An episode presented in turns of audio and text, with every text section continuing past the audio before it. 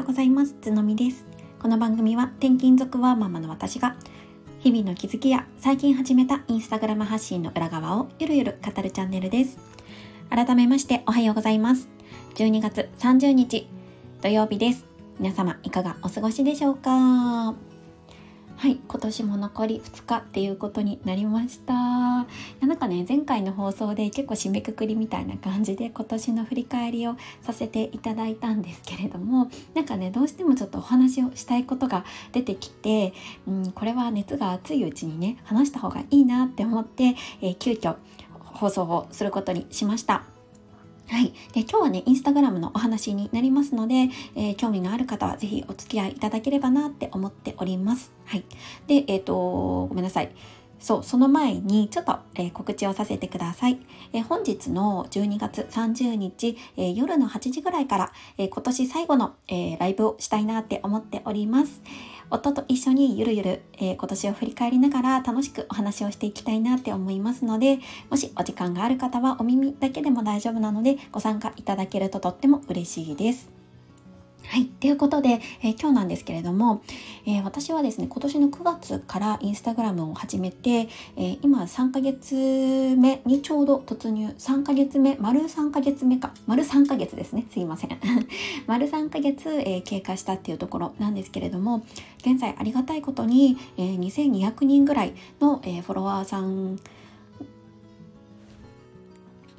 になってきています。始めた当初は確か100人満たない98人ぐらいだったかなというふうに記録しておりましてちょっとそこからねもうちょっと本格的にやりたいなって思い始めて、えー、運用をしてきています。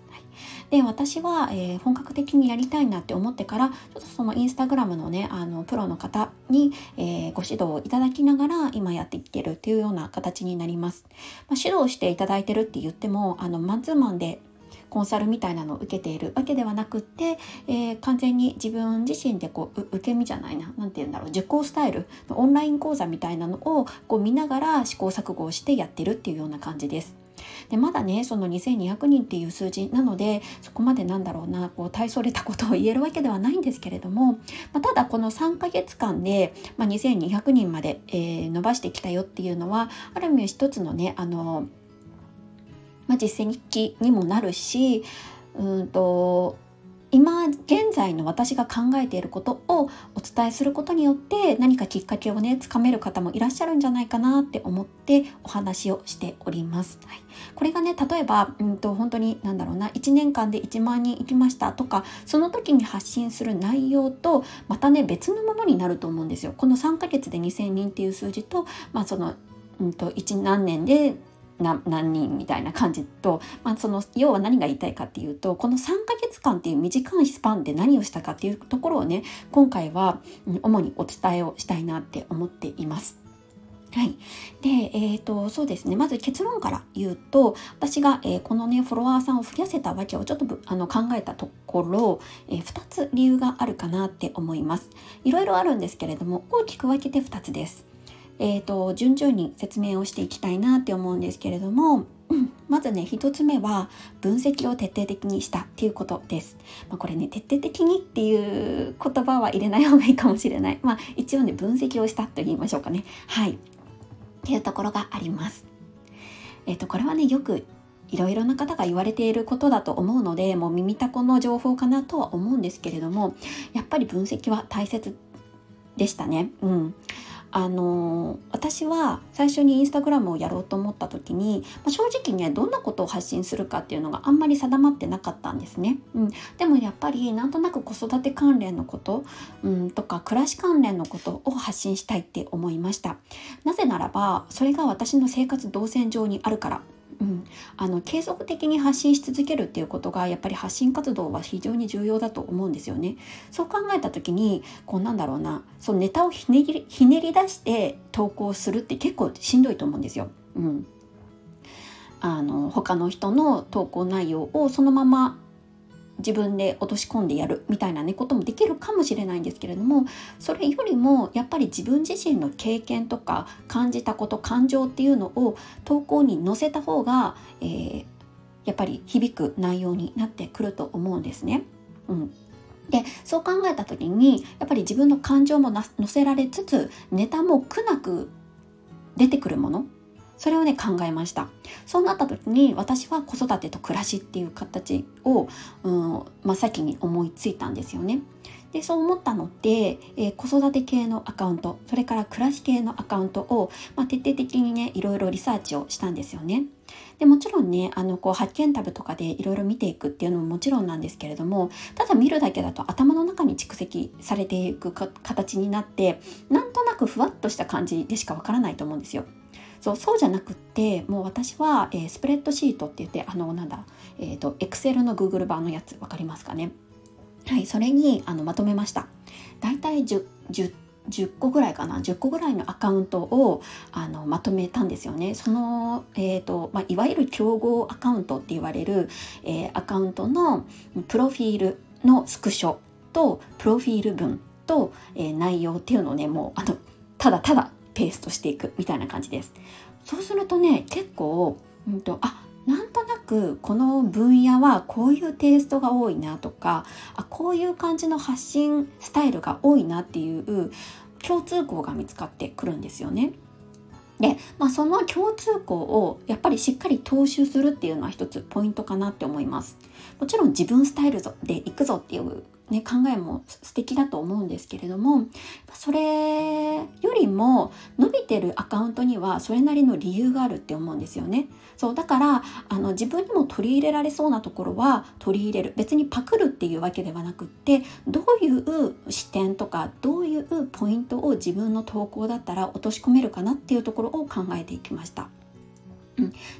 かつ自分が発信したいスタイルっていうのがあると思うんですよね。うん、なんかこういう例えばね子育て系とかでワンオペ系のママ私ワンオペ子育ての暮らし系アカウントをやってるんですけどあのワンオペのママの発信って結構ね何だろうなママ自身が出演して子育てのあるあるとかを結構面白おかしくうんなんか寸劇みたいな感じでねやられているパターンが非常に多かったんですよね。うん、でも私はねそれはできないって思ったんですよ。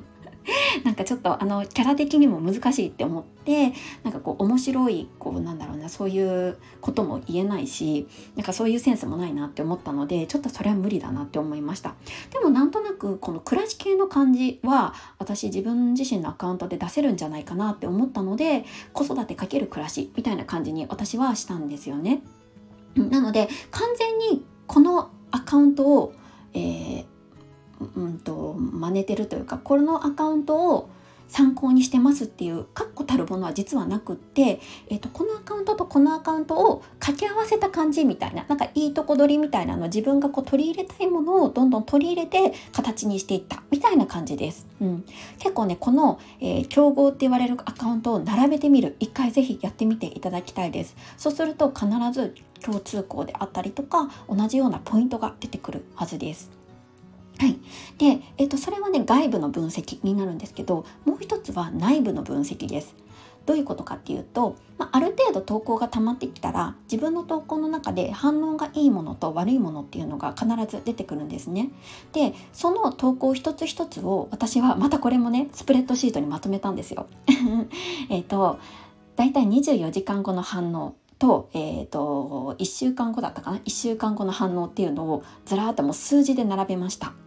いいね数と、えー、リーチ数それからなんだっけ保存数か。保存数をね全部数字化したんですよね。そうするとあの反応がいいのがもう一目瞭然でわかるんですよね。あこれは結構リーチが取れてるなとか。逆にこれはリーチは取れてないけれども保存は多いなとか。その、えー、ポイントを一つ一つ考えてじゃあ次はどういうような投稿にしようかなって考えました。でねその時も次の投稿は多分うんとリーチは取れないリーチは取れないけど結多分共感は得られるからいいねは多いだろうとかその投稿の何に何の目的を持ってその投稿するかっていうのがねだんだんこう自分の中でうんと作り上げられてくるんですよね。ごめんなさい言いたいことわかるかな？うん、まあ要はまずね一つ一つの投稿をなんとなく投稿するんじゃなくって一つの投稿に対しても自分の投稿に対してもちゃんと後から振り返りをするこれをするだけでかなり、あの、変わってくるかなって思います。